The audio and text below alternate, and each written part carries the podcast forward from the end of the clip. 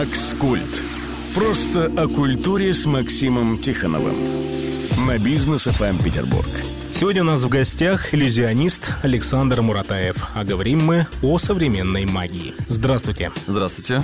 У меня, Александр, вот какой вопрос. Я, честно признаюсь, с детства люблю фокусы. Помню, у моих родителей была видеокассета с шоу Дэвида Копперфилда. Вот как раз те представления, где исчезала статуя свободы, поезд, так далее, так далее. Ну и тогда же вот у меня была мысль, что почему там это все так ярко, со всеми эффектами, а у нас есть условный маяк Акопян, который которые показывают фокусы с летающей тростью, с исчезающей монеткой, ну, условно, фокусы, разгадка которых на поверхности лежит. Хотелось ваше мнение узнать. Вы, как человек, занимающийся непосредственно фокусами, за последние вот эти сколько-то, ну, 25 лет, что-то кардинально изменилось, либо мы по-прежнему, ну, что называется, показываем фокусы с летающей тростью? Вообще на Западе, в частности в Америке, что 40 лет назад, что сейчас, просто намного лучше вообще развит шоу-бизнес, да, в отличие от России. И я знаю не примерно, наверное, даже можно сказать точно официальные цифры, цифры, когда появился Дэвид Копперфильд, в него было вложено 70 миллионов долларов. Есть еще такой фокусник Ланс Бартон, в него было вложено 100 миллионов долларов, и Крис Энджел, в которого было вложено 50 миллионов долларов. И так как у них развит шоу-бизнес, и они знают, как на этом можно зарабатывать, поэтому они и делают такие вложения. Но самое, наверное, главное, то, что у них в Америке фокусы лучше воспринимаются. Люди больше удивляются. Я часто езжу в Америку, и там достаешь колоду карт, к тебе сразу же подбегают и просят, а покажите какой-то фокус. А когда ты их показываешь, люди действительно, как вот у Дэвида Блейна в роликах, могут упасть на землю, куда-то убежать. То есть многие думают, что это подстава, но я лично там показывал Subway фокусы, когда первый раз приехал в Нью-Йорк с другим блогером Ильей Стреколовским. И мы достали колоду, к нам подошли три афроамериканца, и после этого просто один бился головой об стекло в метро, другой куда-то убежал, третий кинул кепку. А у нас, когда начинаешь показывать фокусы... Э, Хорошо, есть... если не обматерили, называется. Ну, есть да. стереотипное мышление, держите часы, держите карманы, сейчас ребята у нас все украдут. Просто, наверное, в 90-е раньше много обманывали, и сейчас к этому такое идет стереотипное восприятие. Но все меняется, но мне кажется, еще должно лет 30 пройти минимум, чтобы у нас фокус воспринимались так же, как на Западе. И когда зритель будет фокус воспринимать так же, как у них, то тогда уже в это будут деньги вкладывать. Потому что сейчас многие смотрят, ой, да я все знаю, да там двойное дно, да там зеркала. То есть даже когда человек не представляет, как это может быть сделано, да, он все равно накидывает кучу идей. Поэтому у нас совершенно две разные страны, где шоу-бизнес воспринимается делается абсолютно разными путями. Ну, условно говоря, вот вы человек известный, регулярно появляетесь на ТВ. Если сейчас поставить задачу перед вами для индивидуального шоу собрать БКЗ, БКЗ не соберется, правильно А, ну, опять же, все зависит от уровня рекламы, так как вот мы делаем часто какие-то концерты, сборные солянки, мои личные. БКЗ, если вложить денег больше, чем можно заработать при этом, то, возможно, и можно собрать. Тогда смысл. Да, тогда нет смысла. Но если вот, грубо говоря, в обычных пропорциях это делать, ну, я вам так скажу, когда мы делаем концерты в ДК Ленсовета, а ДК Ленсовета вмещает 1800 человек, мы на каждый концерт по полторы тысячи собираем. Это 3000. В БКЗ 3,5, поэтому, наверное, можно. Даже был опыт, когда мы делали два дня подряд по два концерта, и у нас было 4 аншлага. Поэтому, я думаю, БКЗ не проблема собрать. Один раз в полгода не проблема. Но если мы говорим о таких шоу, как Цирк дю Солей, которые приезжают, стоят на две недели и собирают по два концерта в день, то, конечно, здесь мы точно не сможем это сделать на данный момент. А качество фокус фокусников, ну, понятно, что у нас есть какая-то база. Так или иначе, качество у нас соответствует тому, что есть на Западе, раз уж мы начали сравнивать. Ну, конечно же, мы не можем себе позволить такие декорации, такие эффекты. Когда я был в Вегасе на шоу Крис Энджела, то, что я увидел, ну, меня настолько поразило. Я когда спросил, как такое вообще может быть, мне сказали, что когда сцену делают, там они сотрудничают с НАСА, и там настолько все, скажем так, утягивается и делается за счет специальных механизмов. Или, например, вот мы сейчас только что вернулись с шоу Ehrlich Brothers. Они ездят по Германии, по Нидерландам, и собирают шеститысячные стадионы. Просто там уже с ума сошли то, что они делают. Появляется вертолет, который в воздухе парит, у него крутится пропеллер, и он ни на чем не стоит. Они там поднимают четыре ткани на 5 секунд, и появляется такой вертолет. Потом направляют огненную струю из огнемета в подставку специальную на сцене, и там появляется настоящая, настоящая, хочу заметить, Ламборгини. Потом это Ламборгини летает. Ну, то есть, я примерно узнавал, сколько надо бюджета, чтобы это сделать. Трюк стоит 125 миллионов рублей, если на За один раз показать. Не-не-не, просто а, его целом, создать, да, да создание. Да, и мне кажется, они не окупаются даже с учетом того, что у них уже 22 год распланирован. Какие-то сумасшедшие А смысл делать. тогда это все устраивать, если это не окупается, опять же? Ну, опять же, это мое предположение, что не окупается. Возможно, в будущем они хотят окупить. Но, с другой стороны, каждый раз, когда я приезжаю, 6 тысяч человек у них сидит в зале, и билеты стоят достаточно дорого. Если у нас за 5 тысяч рублей можно сходить на цирк Веселей, то там мы покупали билет, ну, в первые ряды, правда, да, но все равно там 15 тысяч рублей. 6-7 тысяч рублей это самые дешевые. Им легче, конечно, передвигаться. У нас еще в России есть проблема, что вот Питер-Москва съездил, а чтобы доехать, например, с трейлером до Хабаровска по нашим дорогам и такое расстояние, и они по Германии ездят из города в город по 3 часа. Ну, это же реквизит, да, безусловно. Да, и рядом еще Голландия, Франция, всю Европу можно объездить как от Питера до Казани. Макс Культ. Просто о культуре.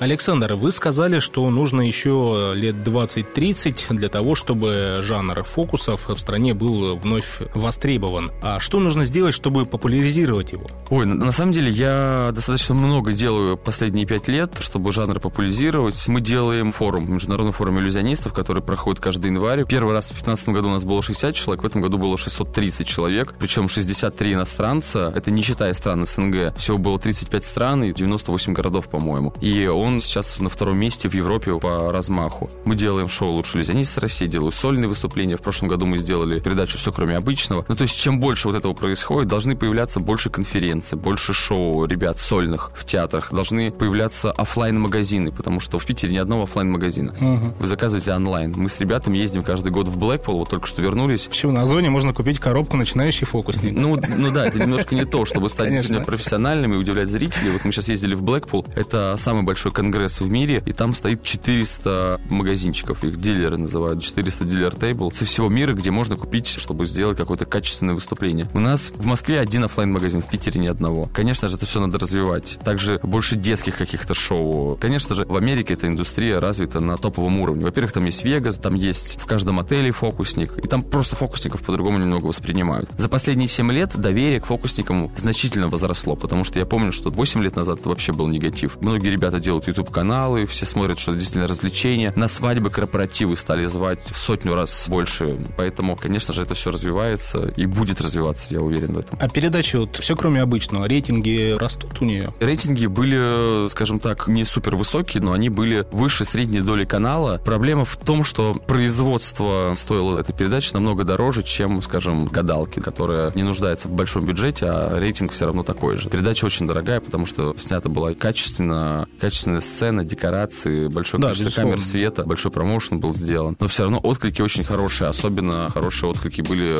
по периферии. Второму сезону быть? Сейчас это обсуждается, я не знаю. Изначально вообще уже даже забронировали студию, потом это немножко заморозилось, сейчас ждем. Очень, конечно, хочется. Если мы говорим по поводу самих фокусников, самих иллюзионистов, сегодня в России есть какая-то статистика, сколько человек этим занимается профессионально? Ну, опять же, тут что считать профессионально? Вообще профессионал – это человек, который зарабатывает ну, на этом деньги, да, по определению.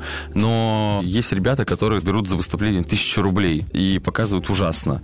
Вот вчера они выучили три фокуса и говорят, мы готовы выступать. Ну, скажем так, того уровня, который вы считаете приемлемым для профессионала. Если брать Питер-Москву, наверное, человек может быть 40, который действительно могут качественно выступить. Есть профессиональные иллюзионисты в Новосибирске, в Краснодаре, в Екатеринбурге, в Ростове и так далее. Но на каждый город, наверное, приходится максимум 5 человек, которые действительно высокого уровня, которые могут переехать в Москву и составить конкуренцию конкуренцию. Но опять же, с каждым годом это количество возрастает, потому что когда я начинал в Санкт-Петербурге, было вообще два человека, которых можно было назвать профессионалами. Сейчас, конечно, их количество выросло. Это много, в принципе, или мало? Что насчет конкуренции? Как мне кажется, мало. Для таких городов, как Питер и Москва, их могло бы быть больше, да, даже если сравнивать с Нью-Йорком и с Лос-Анджелесом. Но у нас просто нету, скажем так, школ, в которых ты можешь обучиться профессиональному умению. У нас что... не преподают, нам, не знаю, в цирковом училище, например? Единственное цирковое училище на всю СНГ это в Киеве, где действительно ребята становятся профессионалами. Потому что, чтобы выступать и нравиться зрителю на тех же корпоративах, да, надо не просто уметь показывать фокус, а нужно уметь импровизировать, как в стендапе. Ну, там много чего, это же надо уметь говорить, в конце концов. В да. первую очередь говорить, да, Первую... удерживать внимание, потому что у меня вот преподавательница Евгения Ивановна, она же преподавательница Дмитрия Нагиева, когда мы изначально с ней репетировали еще мои первые сольные выступления, она просто говорит, ну, мне настолько неинтересно, я сейчас засну. Давай или мы будем что-то делать, либо я пошла.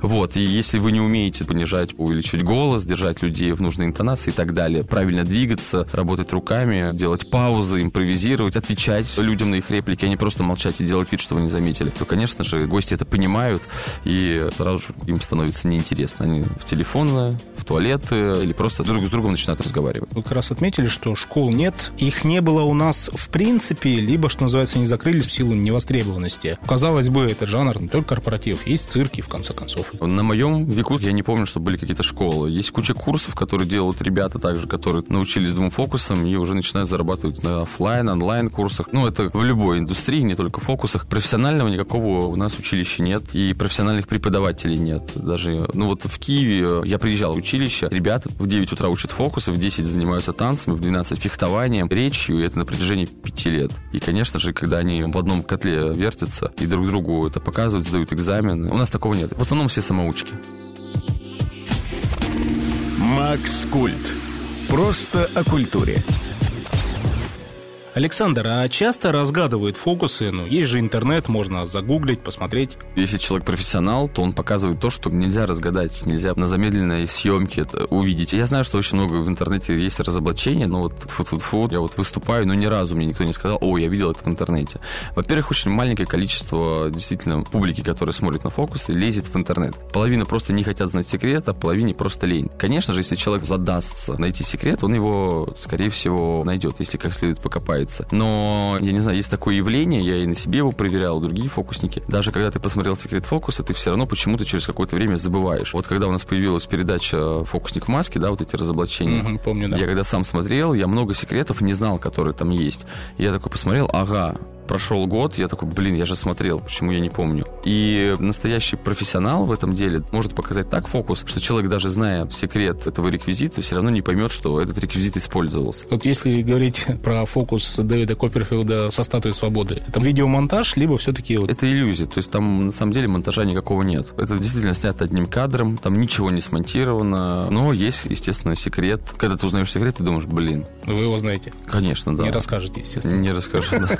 есть делегации фокусников, которые очень сильно не любят, когда раскрывают фокусы. Вот я как раз по поводу передачи рассказывали, где, собственно, раскрывали секреты. Я против раскрытий. Когда мы делали передачу «Все кроме обычного», продюсеры очень сильно хотели, чтобы мы не на ушко шептали с другими членами жюри, а прямо вот вслух раскрывали секреты. И мы с ними очень долго боролись, ругались, что так делать нельзя, что это убивает жанр, что люди на этом зарабатывают. И сошлись на том, что я каких-то два мелких фокуса расскажу. Я рассказал секреты, которые продаются в детских наборах, и в этом, на самом деле, ничего страшного нет нет. Люди обычно, когда узнают секрет, они как реагируют? А, понятно, вы обманщики. Они перестают удивляться. Какой смысл тогда? Мы же не обманываем, мы же не пытаемся... Никто не говорит, что это настоящая магия. Да, да. Нет, я не люблю фокусников. Есть такие, да, например, известный Леорд Сушарт, который часто к нам приезжает, израильский фокусник. Он очень искусно, он действительно артистично показывает трюки. У него достаточно сложные ментальные вещи, которые он показывает зрителям. Но перед тем, как показывать, он говорит же, что меня там бабка потрогала за голову в детстве. Ну, типа того, я действительно умею читать мысли, и это не фокусы, это, ну, а это фокусы. И многие, как это было в свое время с Ури Геллером, начинают в это верить, звонить, давать деньги экстрасенсам и так далее, что, конечно, я не приветствую. А вас не обвиняют, что вот вы приходите на передачу, судите других, не слишком ли вы на себя много берете? На самом деле, никто из действительно адекватных профессиональных ребят мне не сказали. Об этом ни разу никаких не было претензий. Мало того, 99% сказали, что я это делал очень объективно. И я действительно ни одного фокусника не оценивал предвзято. Я не могу сказать, что я там лучший иллюзионист. Я никогда так не говорю, потому что есть ребята, которые намного профессиональнее меня работают в какой-то сфере. Нельзя быть лучшим во всем. Есть микромагия, есть сценическая магия, есть большие иллюзионы. Но по количеству объема информации я, наверное, один из немногих, кто обладает таким большим багажом знаний. Что ж, Александр, спасибо за интересную беседу. Знаю, что у вас 14 марта в Петербурге будет шоу. Да, да, шоу «Лучший иллюзионист России» называется. Там выступаю я и еще несколько других профессиональных иллюзионистов. Желаю вам успехов и хорошего зрителя. Напомню, в студии был иллюзионист Александр Муратаев. Макс Культ. Просто о культуре. На бизнес FM Петербург.